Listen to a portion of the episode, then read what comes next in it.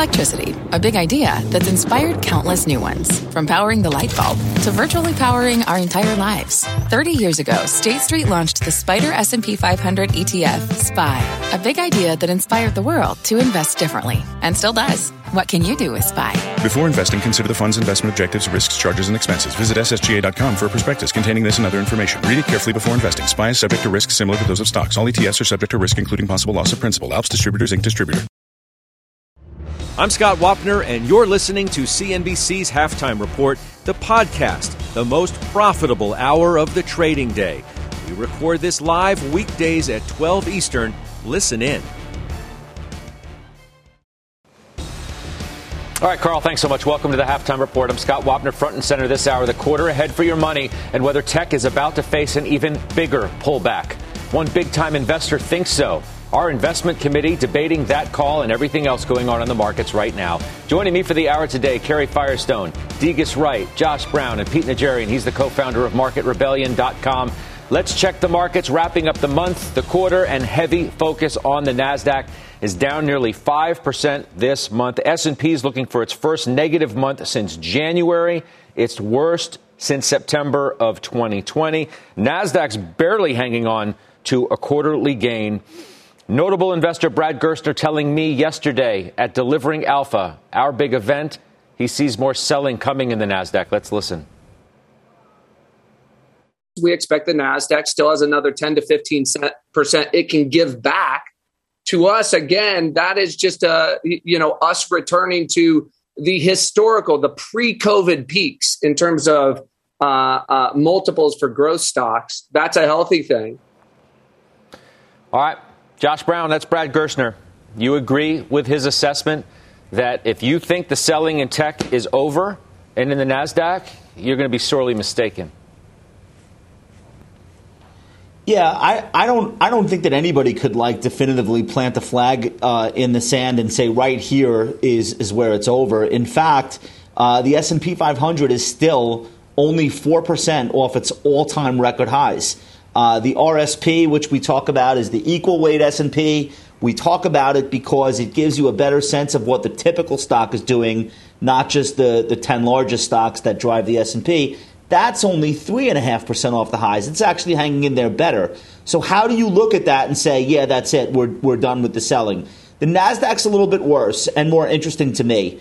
Um, so, the NASDAQ's 5.5% off its highs, which feels a little bit more meaningful, especially given how overweight so many short term traders are in these stocks. And uh, I think the statistic is 50% of NASDAQ names are in a 20% or worse drawdown. That's a pretty big deal. That's why when people are walking around saying bubble, it's hilarious. What's in a bubble? Everything is down 20% or more. Um, but you might see the FANG stocks start to succumb to the weakness all around them in the rest of the Qs and in the rest of tech. Maybe that will be the selling crescendo that we need to set up for a run into the end of the year. So if you told me Facebook could give up another 7 8% from here, absolutely. Why not? Uh, of course it could. Um, but I wouldn't look at that as being non constructive. I would look at that as, as an opportunity. I think many people would, probably you as well. Pete, and what was a NASDAQ hanging on to positive territory has deteriorated over the last few moments or so. Now we're negative uh, on the NASDAQ. And to Josh's point about the FANG stocks um, not trading so well lately, you know, I've been reading these declines uh, for the month of September every day, um, and they keep getting added to. Apple's now down 6%. Pete, Amazon's down 5 Alphabet's down 7 Facebook down 10 Microsoft is down 5.5%. We don't include Netflix in this conversation, I think, for obvious reasons, and everybody understands why um, we do that. But, Pete, um, is Gerstner going to be right?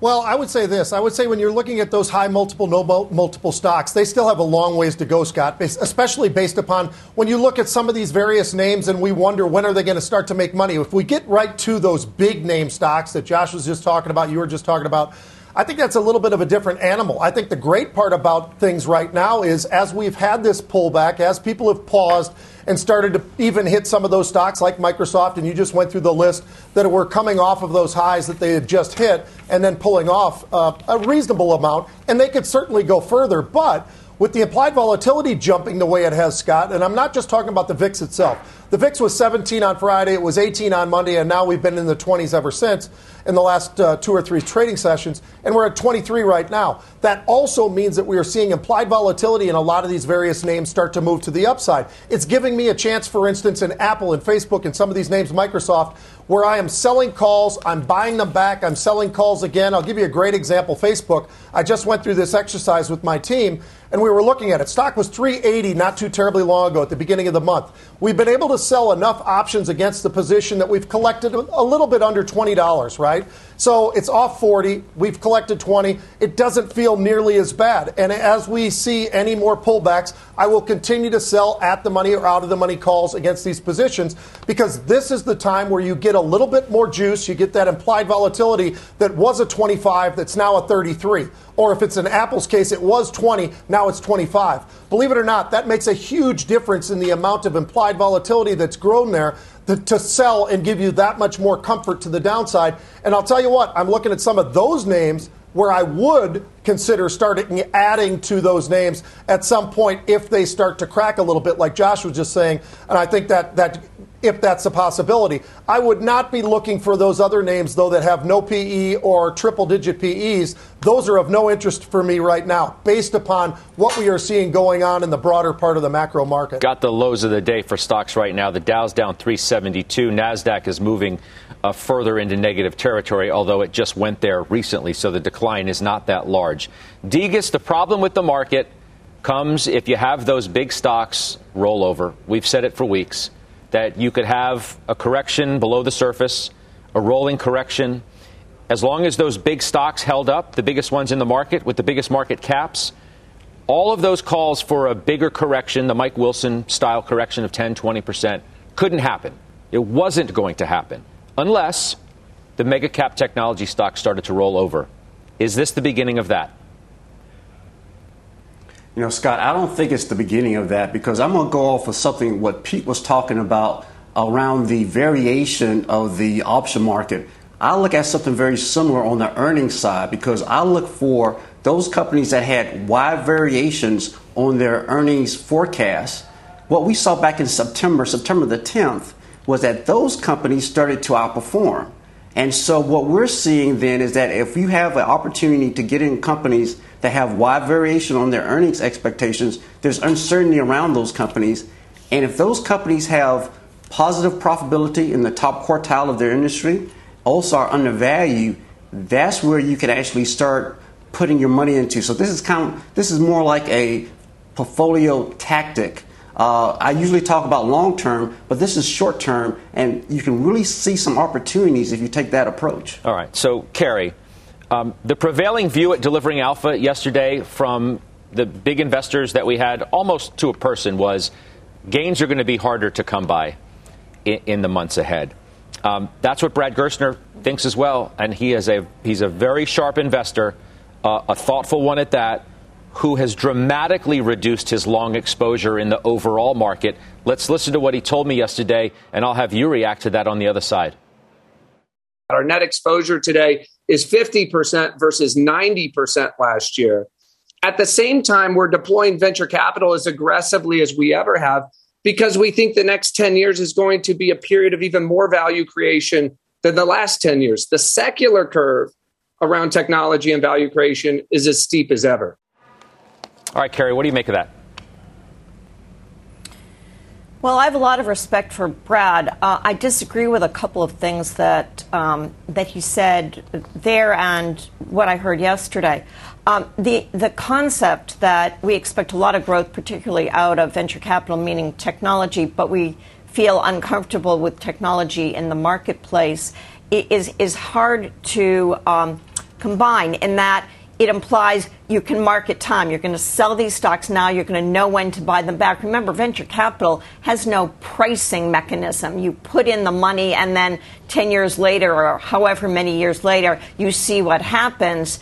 Um, it, it, there's a little bit of a I close my eyes, and it's going to be worth a lot of money, but you have to watch the screen all day. It's much more uncomfortable. I think it's fine to expect that the market will correct uh, every once in a while, and it, it should. It hasn't had a, a, major correction this year. Last year, we had an enormous correction. To say that technology is one sort of home, um, homogeneous block of stocks doesn't make any sense because if you look at Microsoft, here, here's a chart that Vinny put together. Um, if, if you pick the biggest tech names, they both have net cash. They have enormous profitability. The sales of Alphabet are bigger than the trucking and airline industry combined, and I guarantee much, much more profitable. These aren't companies that are traditional high beta, high tech valued companies with no profitability. They have tremendous profitability, and higher interest rates is actually good for them in a way because of their cash hoards. So let's be clear what we're talking about. It's fine to expect that the market will correct. If you think about last year, September was the peak of tech names, and then they had a decline. They bottomed out. They had some rallies. Uh, two weeks ago, or maybe a week ago, the tech, the large cap growth stocks had outperformed the value stocks. That may be very different uh, today by, by a few percent. But I wouldn't sell these at 20 roughly times earnings. They're not they're not expensive stocks. See, In fact, um, you know, I think they're they're attractive. If they were to go down another five percent, very much so. Th- th- these are two separate conversations, and I don't I don't want to conflate the two. Um, I'm not necessarily asking you whether you think that it's time to sell Apple or Amazon or Alphabet or Facebook or Microsoft, um, because I think the prevailing thought is that nobody wants to sell those big name stocks. That can be far different from whether you think they're going to go down and cause a larger correction in the market, Karen, you may hold on for the ride, if not buy more on the, the downside of whatever sort of pullback we get. Let's be clear, we're talking about two completely different things. Do you think we're going to have a bigger pullback because of a slide which may be showing itself in its early days in those big stocks? I think it's possible that we could have a, a 5 to 10 percent correction. We're down 4.5 percent, maybe 5 percent right now. We could have another 5 plus percent, and that would be a buying opportunity if you look at what GDP growth is, should be next year. All right. So Does I also. That answer? Yeah, no, it, it, that's fine. I just want to make sure, right? We're talking about two separate things. I'm not asking you whether you're selling yeah. those stocks. I'm, I'm, asking you whether you yeah, think we're going to get a bigger correction. So uh, there's nuance, obviously, yeah. and I just wanted to make sure, sure. We, we buttoned that up. Brad Gerstner also told me yesterday he no longer owns United Airlines, um, which was interesting because he's been in that stock for a long time and a very big supporter of it. Too good to pass up was the big bounce that you got in airline stocks. Expedia, uh, Josh, was another one that he said he no longer owns. Um, I'm wondering what you make of, of those two moves. Again, this is like seeing big pops in stocks, and no matter how much you once loved these companies and probably still do, some of these moves have been too good to pass up, and I'm going to get to another one um, after that. Too good to pass up, like you have to take a profit? Yeah. Is yeah. that what you're saying? Yeah. That's what he did. Well, listen, everyone has yeah, so that, listen, everyone has different time frames. There are some people that when they buy into a stock, their intention is to add to it, keep it, dividend reinvest. And then there are some people who are measuring their performance or they're being measured by others on 90 day time frames. And obviously, in that situation, you would look to take quicker profits. So I don't know that what a hedge fund manager is doing is particularly relevant to other people who might be in American Airlines or, or Delta or whatever you said. I think what's what's uh, the most important thing we haven't gotten to today is just how difficult the comps have gotten, mm-hmm. and we all knew this was going to happen. We all knew this was going to happen, right? We all like talked about it, like, uh oh, eventually we're going to have to start going up against these reopening quarters. We're there now. And I think what's really fascinating that's happening is like energy is holding up, bank stocks are holding up. They have easy comps. Hard comps are in things like Gap. Pull up GPS. A lot of people piled into this name because of the forthcoming Kanye collection. Um, Gap stores cleared out its Instagram account and just put the six colors of hoodies that they're releasing from from that uh, Yeezy collab. And it's being remarked that these things look like they, they're the same thing that's for sale in Walmart. They are crushing the stock. It's down 40% from the highs in May. That's emblematic of a lot of what we're seeing in consumer oriented names that are just going up against really heightened expectations and harder comps. Nordstrom looks even worse. 44% drawdown. We don't even talk about it. It's at the lowest level since December. And one more I wanted to highlight uh, Dick's. Uh, again, impossible comps. Think about how many people were buying sporting goods last summer. Now the stock goes up straight up for the last few months. Now it's falling hard. Had a massive gap higher after earnings. It's about to close. Even Target, which is operating better than anyone in retail, uh, is at the lowest level since June, 13% off the high. So for me, that's really where you see these examples of companies where no matter how much you love Target or Dick's Sporting Goods or whatever, it's impossible for them to meet uh, the expectations and especially impossible for them to exceed the growth rates of last year. Okay. That I feel like is definitely helping to put a, a headwind uh, in, in front of us here in this so, market. On that note, and I'm glad you brought up those those three stocks. Um, I, that that was very well said uh, around around your narrative. Um, maybe the biggest news that we learned yesterday uh, came from Chamath Palihapitiya in a conversation that that we had uh, to close delivering Alpha, where he revealed that he no longer owns Tesla shares, even as he said he still remains bullish on the company. And you could make the argument uh, he may be like the most bullish he's ever been. He, here's what he told me. My thesis has changed slightly. How so? You know, last time you and I spoke about Tesla, what I said is I think it's it's a, a distributed energy company. I would slightly refine that by saying I actually completely underestimated how big EVs will be. And when you see it now, the market has flipped. I mean, when Ford, Ford, General Motors, General Motors, I mean, it is incredible. So I actually think now that Tesla will be very busy just being a best in class EV car company. Okay, so when he revealed that he had sold all the stock, obviously we were surprised. Here's what he said about why he did that. I don't have an infinite pool of capital. You know, I'm myself, I don't raise funds, I can't go to other people. Um, and so when I have these ideas, the money has to come from someplace. Surprised because here's what he told us on this very program back in January.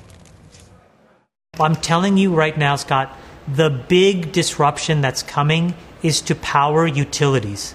There are trillions of dollars of bonds, of capex, of value sitting inside the energy generation infrastructure of the world that is going to go upside down.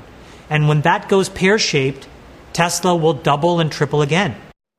Now, apropos to the conversation we were having with Josh Brown about stocks that had run a lot and Brad Gerstner selling United Airlines and Expedia. On January the 7th, when Chamath was there with me making that statement, he said, urged you, don't sell a share. The stock was at $816.04 on that day. On January 25th, three weeks later, Tesla hit $900 a share. That's a 10% gain in three weeks. Maybe it was too good to pass up. He told me he was selling it within the last year. Don't know the exact date. Have asked him for more clarification on that, and I'll let you know as soon as I hear if I do. Degas, you're the one on the panel who owns Tesla stock. What do you make of all that? You know, Scott, I actually agree with a lot of his uh, comments there. Uh, we own Tesla uh, mainly because it's in our benchmark, but we have an underweight to Tesla and we added General Motors to it. So that's the way that we're playing the uh, EV space exposure to Tesla, but also to General Motors. Because we feel that General Motors, as he indicated, some other companies out there also is getting into this space and it's going to be much more competitive. So we see the value there of the EV of having both a General Motors that we're overweight and a Tesla that we slightly are underweight to the market. And that's how we're playing uh, the EV space. Does it bother you? I mean, look, as I said, you're, you're the investor. You have one of the biggest public bulls on the stock revealing that he no longer owns any of it. Cathie Wood, we know from filings and other sources, um, has had the opportunity and has sold some of her Tesla position. Now, she has bought some too on, on dips. Are you concerned, though, when someone like Chamath reveals he has no more Tesla stock, that he's gearing up for a pullback? of some kind in the stock beyond where it is now? Well, we're continuing to watch very closely Tesla, so I'm not so concerned what that what another investor is doing. I have to stay true to my style and my process. And right now, we have Tesla as a whole in our strategy. All right, let's uh, let's hear from our headliner today. Leon Cooperman uh, is with us today. He is the chairman and CEO of the Omega Family Office. Lee, welcome. It's good to have you on the program today. Thank you. Thanks for having me. We're going to talk about um, one of the principal reasons why we wanted to have you on in, in just a moment. But given what's been happening in the market lately, Lee, and the fact that generally speaking, when you have come on, more recently for sure, but I think it's pretty consistent, you've said something to the effect of, if not word for word, that the conditions for a large decline in the market are not present. And I'm wondering whether you look at the market today and think the same thing. I, uh, I absolutely think the same thing. Uh, I think my message would be uh, the old line I got some good news, I got some bad news. Uh, the market's down, so I'll give you the good news. The good news is um, it's going to take a recession, a big turn in the Fed uh, with uh, hostile rise in rates, a dollar cratering, or some kind of significant geopolitical event to derail the market. Uh, and I don't think any of those things, I can't forecast a geopolitical event. So I would say that those things that uh, are forecastable don't seem to be in the cards. So I think your corrections will probably be limited to 10%, maybe 12%. And that could happen at any time. But that's but, what you, you know, think? Is that, is that your base case right now, Lee, that you think we're going to have a, a 10% or so um, correction in the market? I don't, I don't engage that? that? game. I don't engage in that game. I don't run money competitively anymore. I run my own money. Uh, I, I, pay taxes. I'm long term oriented, and uh, I have a bearish longer term view, uh, which uh, overrides everything I'm thinking about. So I have. I, I, think I've been billed as a fully invested bear. The fully invested is because I find things I could do that make sense. I don't expect a recession. I don't expect a hostile Fed. If anything, I'm critical of the Fed. They've been too permissive. Uh, the dollar seems to be stronger than one would have thought. So I don't see the significant the factors that would cause a significant decline. Well, uh, but you can have 10, 12 percent. Now the the negative stuff impresses me more longer term because I'm long term oriented. You know, uh, number one, I don't think your committee spends enough time talking about the explosion of debt in the system. In 245 years, we went from zero national debt to 20 trillion. In the last three years, we piled on $8 trillion of debt. Okay? That's an issue. Okay, fiscal and monetary policies have pulled demand forward. I've made this point with you before, but you know, if you had hundred economists in a room and asked them what is the potential real growth of the U.S. economy, the response would be centered around two percent. Okay, one and a half percent from productivity, half one percent from labor force growth. We're growing at three to four times trend, yet the Fed is persisting at keeping interest rates at near zero.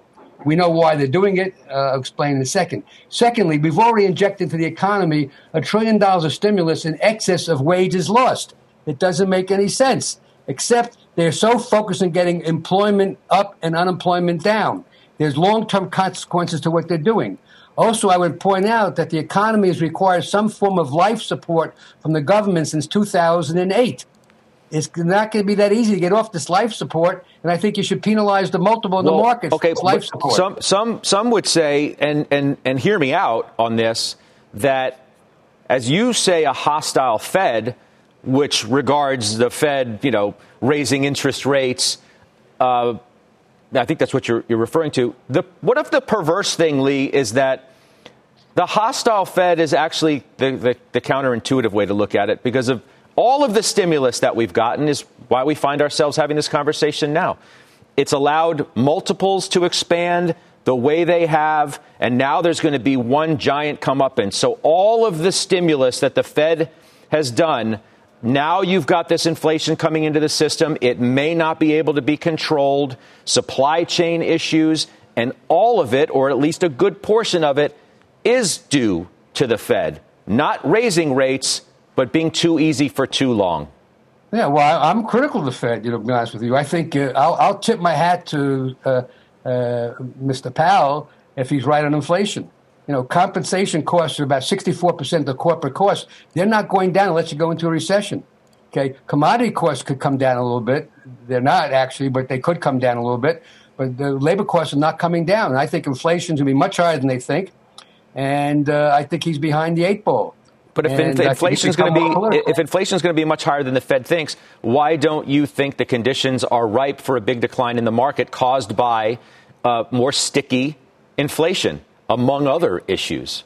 You could. I said, you know, uh, uh, look. Number one, the stock market. There's no level of the market that's too high if interest rates are going to stay where they are. Okay, you know, basically, I went back and I looked at the 1972 Nifty 50. I looked at the 2000 uh, tech bubble. You know, Walmart was 44 times earnings in 2000. Cisco was 380 times earnings in 2000.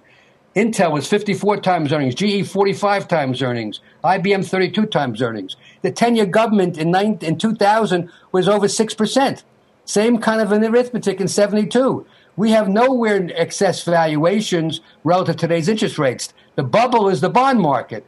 And I think that the rates are just too low. And this is because of Fed uh, keeping short term rates at zero, and that is influencing the long bond. I think central bankers around the world are on this noble experiment of zero interest rates, which makes no sense.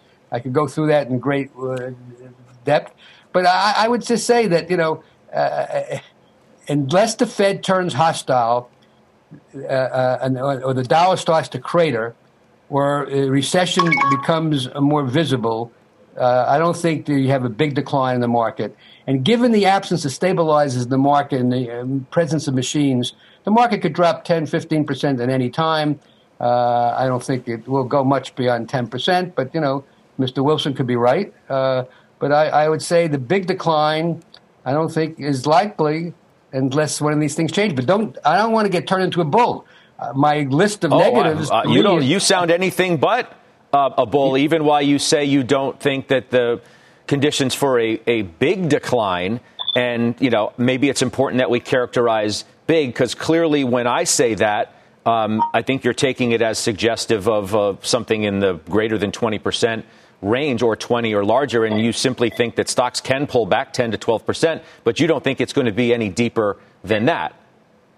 Yeah, I, I, would say, yeah, that's a that's a good summary. I also, by the way, am very, very concerned about this relentless attack of the wealthy, you know, and the potential for poor tax policy. You know, Biden isn't saying or doing smart things. You know, I find it interesting. He's discouraging U.S. energy production, yet he goes to the Saudis and asks them, pleads with them to raise production. It's the same global carbon footprint, you know, except we get the jobs overseas and we export the money.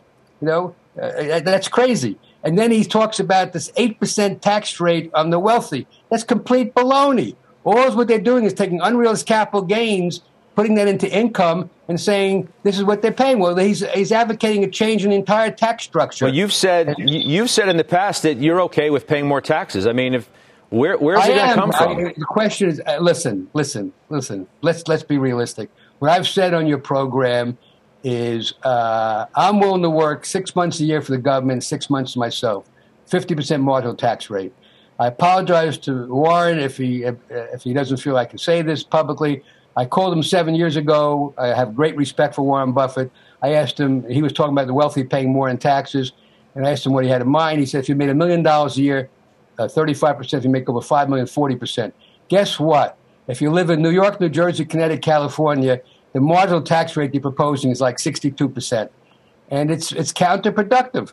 I love Thomas Sowell, the uh, uh, black conservative economist at the Stanford Institute.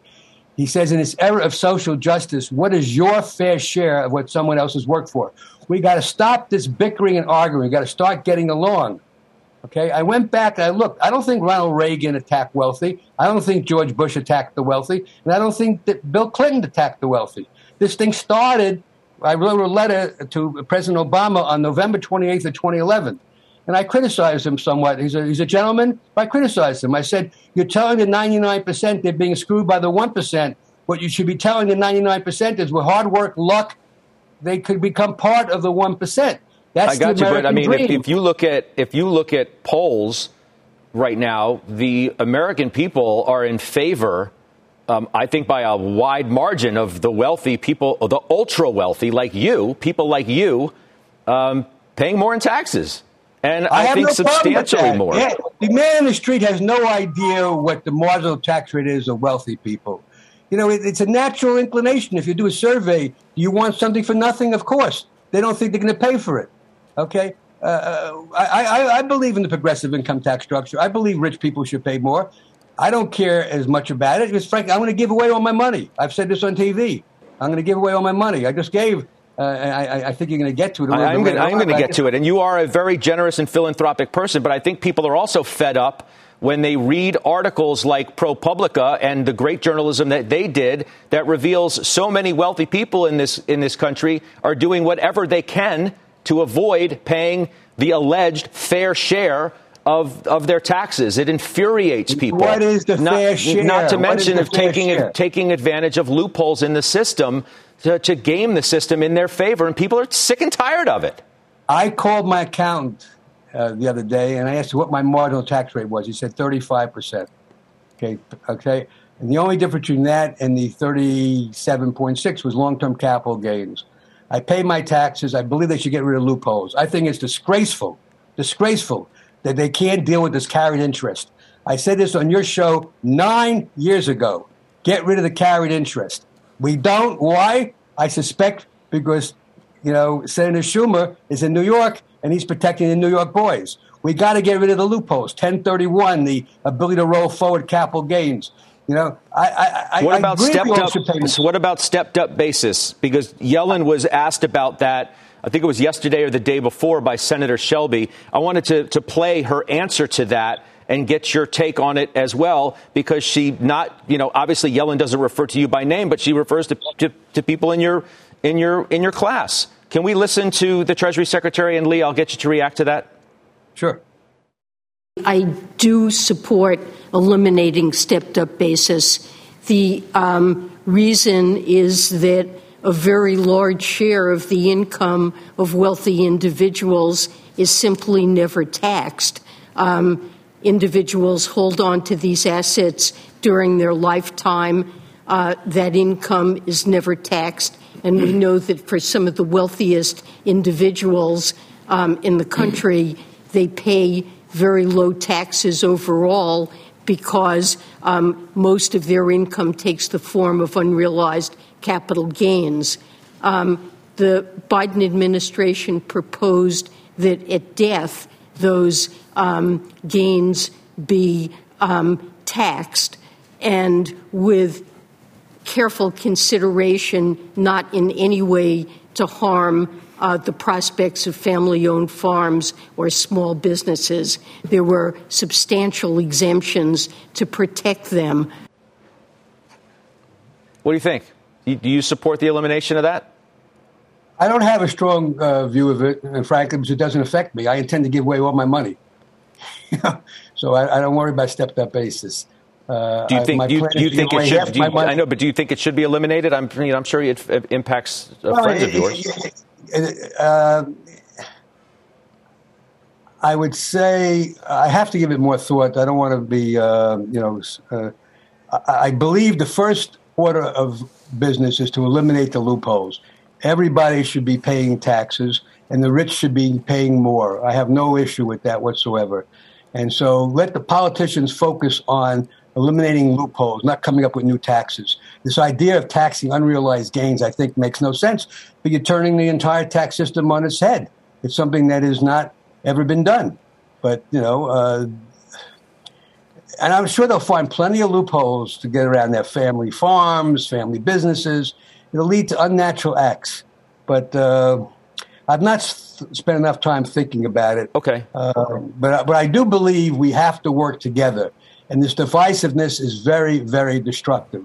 I think I think uh, I think everybody agrees with, with that statement. And if you look at the debate going but, on but, over, uh, the, the, but I, I, believe they agree with the statement. But the the look, this AOC and her squad, it's ridiculous. No, I don't want to get into that. I don't want to get into that, Lee. I, I really don't. It's, it's I, I, don't want to get into that. Part of the problem. It's all part of the problem. They do things and say and, things and, that make no sense. And those on the left would say it's the, it's those on the right that are the problem. I, I don't want to have that that you know what match uh, on the, on the program. I, I don't. What I do want to do at this moment is uh, expand on what I said earlier.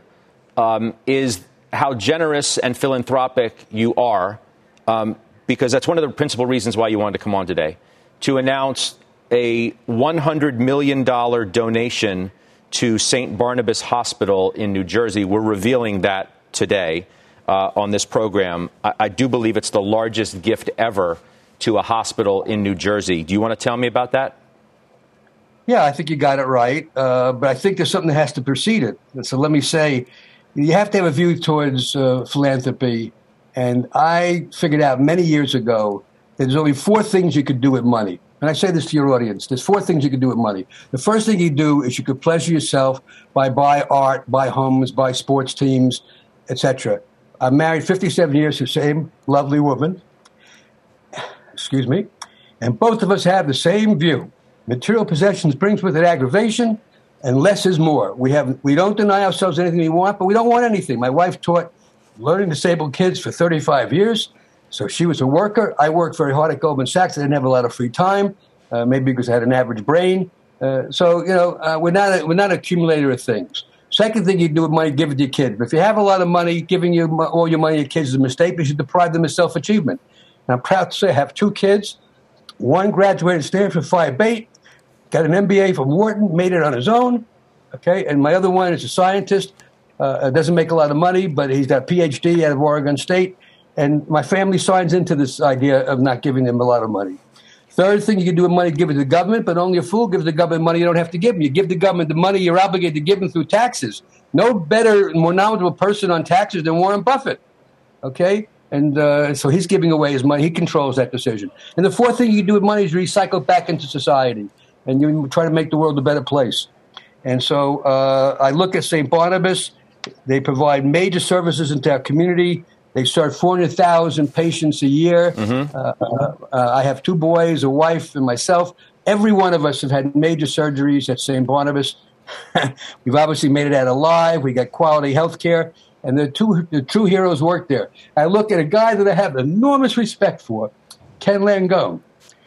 Uh, I was at a doctor recently who told me he has never seen a transformation of a hospital that occurred at NYU, which occurred in line with Ken's very major gift to NYU, where mm-hmm. they changed the name of the hospital to NYU Langone. Yep. And, uh, you know, this is what capitalism is all about. You know, you work hard, you make a lot of money, you give it back to the system.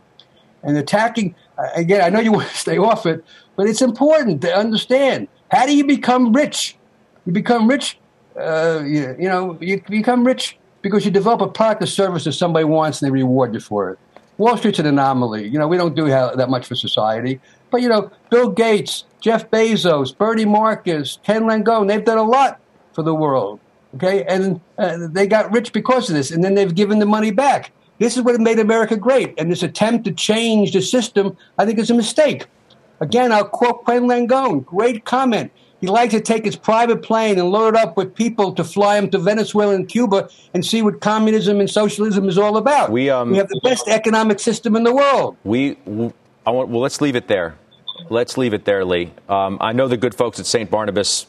Uh, to say they appreciate your generous um, gift would be a tremendous understatement. But I appreciate you coming on today. I know we'll see you again soon. You, you take care and be well. Okay. Thank you. Thank you for having me. All right. That's Lee, Lee Cooperman. We have more trades ahead on the half, and a, a, reminder that great Delivering Alpha content is now available on demand. You can go to deliveringalpha.com for those details. We're back in two minutes.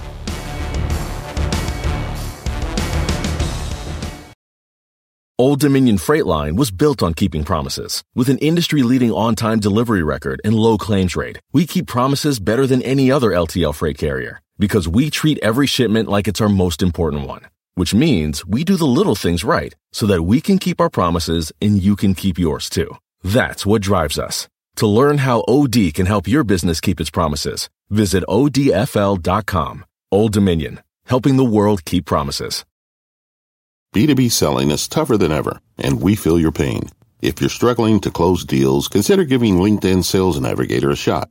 This sales intelligence platform helps professionals like you engage high value customers, drive higher revenue, and increase sales performance.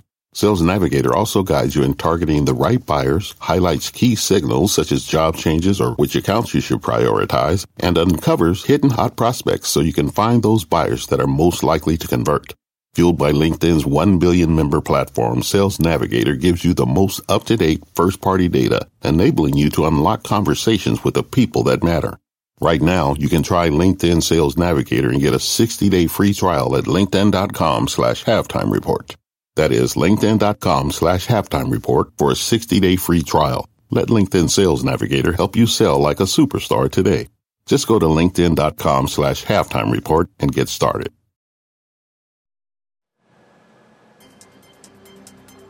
Welcome back. I'm Rahel Solomon, and here is our CNBC News update at this hour. Life in prison without a chance of parole. That is the sentence handed down to Wayne Couzens, the former London police officer convicted of kidnapping, raping, and murdering Sarah Everard. London's Metropolitan Police Commissioner apologizing for the crimes and saying that Couzens brought shame upon the entire department. His actions were a gross betrayal of everything policing stands for. What he did was unthinkable and appalling. Hawaii's Kilauea volcano has begun erupting. It's one of the most active volcanoes on Earth. No homes are threatened yet, but officials say that poisonous volcanic gas could become a concern. And on the news, Maine's big push to increase recycling by making companies responsible for the plastic and packaging they create. The fight over the new rules tonight at 7 Eastern. And yet again, no grand prize winner in last night's Powerball drawing. The jackpot is now up to $620 million. No one has claimed the jackpot in now four months. Next drawing is Saturday. Scott, I'll send back to you. Wow, wow, wow. All right, Rahel, thank you, Rahel Solomon. Well, it is one of the must watch NFL games of the season. Tom Brady's return to New England this Sunday night as the Bucs take on the Patriots. And joining us now for a preview is NBC's Al Michaels, who's going to be announcing the game. It's good to see you as always. You talk about broadcasting gold, Al. There's no question about it. But first, Scott, I have to say, every time I'm on the show, the Dow is down 400 points. So I can put the kibosh on the market like no one else. The next time you have me on, just have everybody sell short at the open. There you go. We'll, we'll make sure everybody knows you're coming on. and it's tough to follow Lee Cooperman. That was that was a, uh, tremendous interview. Thank you. Uh, this is fantastic. We um, we knew this was coming because every four years the AFC East meets the NFC South, so we knew this game was out there, uh, and it was. Uh, predetermined that that was going to be the matchup. We didn't know whether we would get it or Fox would get it in the late window or Monday night. We knew it wouldn't be a regional game. But this, I can't think of in 36 years of doing the NFL in prime time, I can't think of a more anticipated game, certainly a regular season game. Uh, it's going to be crazy in Foxborough on Sunday night. What kind of reception do you think Brady's going to get? I think on balance, extremely good. I think, you know, the funny thing is, Scott, if you're in a stadium with 70,000 people, and 60,000 are cheering and 10,000 are booing, then the story becomes, oh, they booed him. But it's like you know, it'll be one sixth to one seventh of, of the crowd. I'm sure there are some people who are frustrated, uh, who you know say you, you spurned us, you shouldn't have done this, and others will say, you know, six Super Bowls in 20 years, greatest quarterback of all time. They'll understand it. I think the uh, I think the reaction will be extremely positive. Two teams going obviously in seemingly different directions, so who knows what the, what the game is, is going to bring. We're so tight on time, and I know you you are as well. But I, I, am told you have a question for, for Josh and Pete. Listen, I believe in the over under. You know, so tell me, guys, it's thirty four thousand on the Dow right now. I need to know on December 31st, give me the over under on the Dow. Okay, okay. Josh, you go first, then Pete. Be quick. I say higher. I need a Absolutely. number. Come on, Josh. Uh, Josh, no, I mean a higher. I need. Is it thirty-five? Is it thirty-six? You're my man. Come on. Oh, you want numbers? Oh, I would. I would say it's a record high. Ver, ver, I would say it's a record high uh, versus the record highs we've already printed this year. I think. I think we'll go out on a record this year. The consumer has too much money and the economy is like 75% consumer driven. I just can't imagine it otherwise. That's just my take. Pete, real quick, real quick. I'm going to give you the over. I'm going to give you a number 36,000, Al. That's where we're going. Oh, there you go. All right. I'm hitting the buy everything button right now. That's okay. Thanks, guys. Hey, uh, we're going to be watching, obviously, uh, Sunday night. You guys have a great call. I can't wait to see the game. Thanks, Judge. Take care, guys. you be well. That's Al Michaels. There it is, the return. Sunday, 7 p.m. All get started on NBC, Sunday Night Football. Well, the SPAC world going through a rough time lately. I spoke about it with Chamath Palihapitiya during delivering Alpha. What the so-called king of SPACs told me. We'll do it next.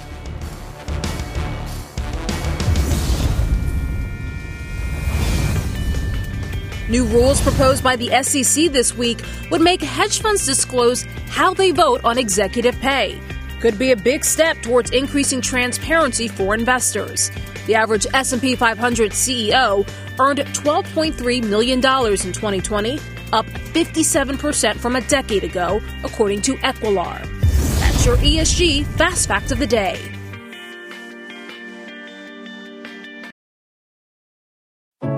What does it mean to be rich? Is it having more stories to share or time to give? Is it being able to keep your loved ones close or travel somewhere far away? At Edward Jones, we believe the key to being rich is knowing what counts. Your dedicated financial advisor will take a comprehensive approach to your financial strategy to help support what truly matters to you. EdwardJones.com slash find your rich. Edward Jones, member SIPC. One of the topics Chamath Palihapitiya and I discussed yesterday at Delivering Alpha was SPACs, given how prolific he's been in that space. I asked for his response to a short seller who accused him back in February of misleading investors on the Clover deal. Those shares have been crushed since their debut. He also responded to claims that just as he was called the face of the SPAC boom, he's now that of the bust. Yeah, I'm going to get a lot of credit when things go up, and I'm going to get a lot of the blame when things go down. I think we all have to take a step back and say, we are one year in to a pretty meaningful revolution in the capital markets that will take years to play out. And so I would love for those same people to rewrite that article in three years and five years and see what it says, because that's how I try to underwrite these businesses. Do you regret any of the deals that you did? No. Really proud of all four of them. I think these are really great businesses. Were you as transparent as you should have been with the Clover deal. And that really gets to the accusation that Hindenburg Research made against you. They said you misled investors about regulatory issues the company was facing. I think I was completely straightforward and honest, and I think they, um, frankly, have a lot to answer for. Here's the thing about short selling I find it curious that we don't look at that more. Because in that specific example, you cherry pick an issue that was disclosed and talked about. Um, it was in the Clover's response, even, that we had umpteen lawyers look at an inquiry letter from the DOJ and decided on its uh, lack of materiality. I'm not sure that any outside party was in a position to do the work that all these multiple law firms did, number one. But the number two, there's no fraud there. How about this stat? Speaking of SPACs and where that business goes from here, 97% of more than 300 pre merger SPAC deals are now trading below their $10 offer price. That is according to our own CNBC analysis of SPAC research data. So we shall see where it all goes from here. Pete's unusual activity is next.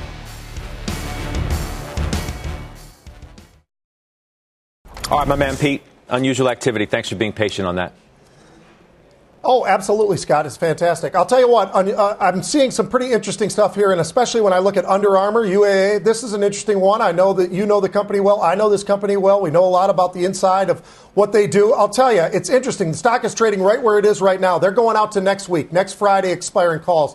They're buying 6,400 of the calls right where the stock is right now, the 20 strike calls. So looking for a, a, move. This is a stock that had just pulled back, it eased back, it's trading right around $20. They're buying these 20s. Also, the next one is exactly the same sort of a deal. We're looking at options that are right where it is with Carnival Cruise, trading $25. We've got next week, October 8th expiring, the 25s getting bought there as well. Some decent size, about 4,000 of those. What makes this a very interesting trade, though, they're also selling the downside put. I love when I see that, Scott, because when we see that, that's telling us this is somebody who wants to be in this stock. They think it's going to make a move. If they're wrong, they're willing to own it to the downside as well. So a very, very bullish trade we're seeing there as well. I'm in both of these. I'll be in these trades for approximately a week. All right, good stuff. Appreciate that, Pete. Thank you. Final trades coming up next. Missed the show? Don't sweat it. The Halftime Report now has a podcast, market moving interviews, call of the day, unusual activity, and of course, Ask Halftime. Look for us on Apple Podcast or your favorite podcasting app. Follow the Halftime Podcast.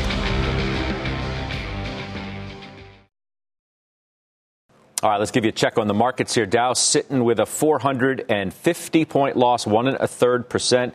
NASDAQ was positive for much of the session. Now, it's given that up by a touch. It's down a fifth of a percent. That's a loss of about 28, 29 points. By the way, make sure you check out Carrie Firestone's latest op ed on CNBC.com, where she details a wake up call that young professional mothers are losing ground rapidly since COVID started. You can find that at CNBC.com. And Carrie, we're excited for people to check that out. Thank you very much, Scott. I've looked at a lot of studies that suggest that because of COVID or since it started, we've seen a decrease in the workforce, that women have been leaving. They have incremental, huge incremental demands with childcare on fathers too, as well as mothers, but women bear more of the responsibility. And work from home is double edged. When, you, when you're at home, you're not seen in the office, and that's part of the problem with getting promoted. All right, we appreciate you writing that piece. So Hope, check it out. Uh, yeah, Thank check you. it out. CNBC.com. You can see Carrie's full piece there. You want to give me a final trade, Carrie? While I have you. Yeah. Sure. Netflix, Scott. You know, Netflix really took a break for almost a year when after the pandemic and it really hit its stride, it started to underperform when people cared about reopening. Well, now they've got a lot more content. The subscriber growth is increasing. The comparisons will start to get a little easier, and we think there's more upside with the stock, which has been doing well. All right. And quickly, Pete, I think you just bought some Netflix calls. Am I right? I did. Three days in a row, Scott, we've seen buyers in Netflix. It started when the stock was trading at 591. It's got, gone up and through 600 where they were buying, so they've bought even again today. Wow. They bought stock or options to the upside. So I'm in those calls as well. You got a name for a final trade while we're at it? Yeah, I see some huge XLE buying. I'm going to give you ConocoPhillips. I just bought the October 70 calls there. Crude 75, 76, up uh, better than 1% today. Degas? Best Buy. You have to have someone to put up that big t- screen television to play Netflix on. All right. Best Buy uh, down about 3% today. All right, TRB, Josh Brown, what you got? Uh, Simon Property under 130. I think it's a buy here. 4.5% distribution yield. Own it in a non taxable account for right. maximum upside. Good stuff, everybody. Thank you. The exchange is now. You've been listening to CNBC's Halftime Report, the podcast. You can always catch us live weekdays at 12 Eastern, only on CNBC. The spirit of performance defines Acura, and now it's electric. Introducing the all-electric ZDX, Acura's most powerful SUV yet. While what powers their cars may change, the energy that makes Acura never will. Crafted using the same formula that brought them electrified supercars and multiple IMSA championships, the ZDX has track tested performance that packs an energy all its own. With a premium Bang & Olufsen sound system and up to 313 mile range on a single charge, and a Type S variant with an estimated 500 horsepower, the ZDX is everything they said electric could never be. It was built with the driver in mind, just like Acura's been doing since the beginning. We could talk all day, but the only way to experience this electric performance is to drive it yourself. Unlock the energy and order yours at Acura.com.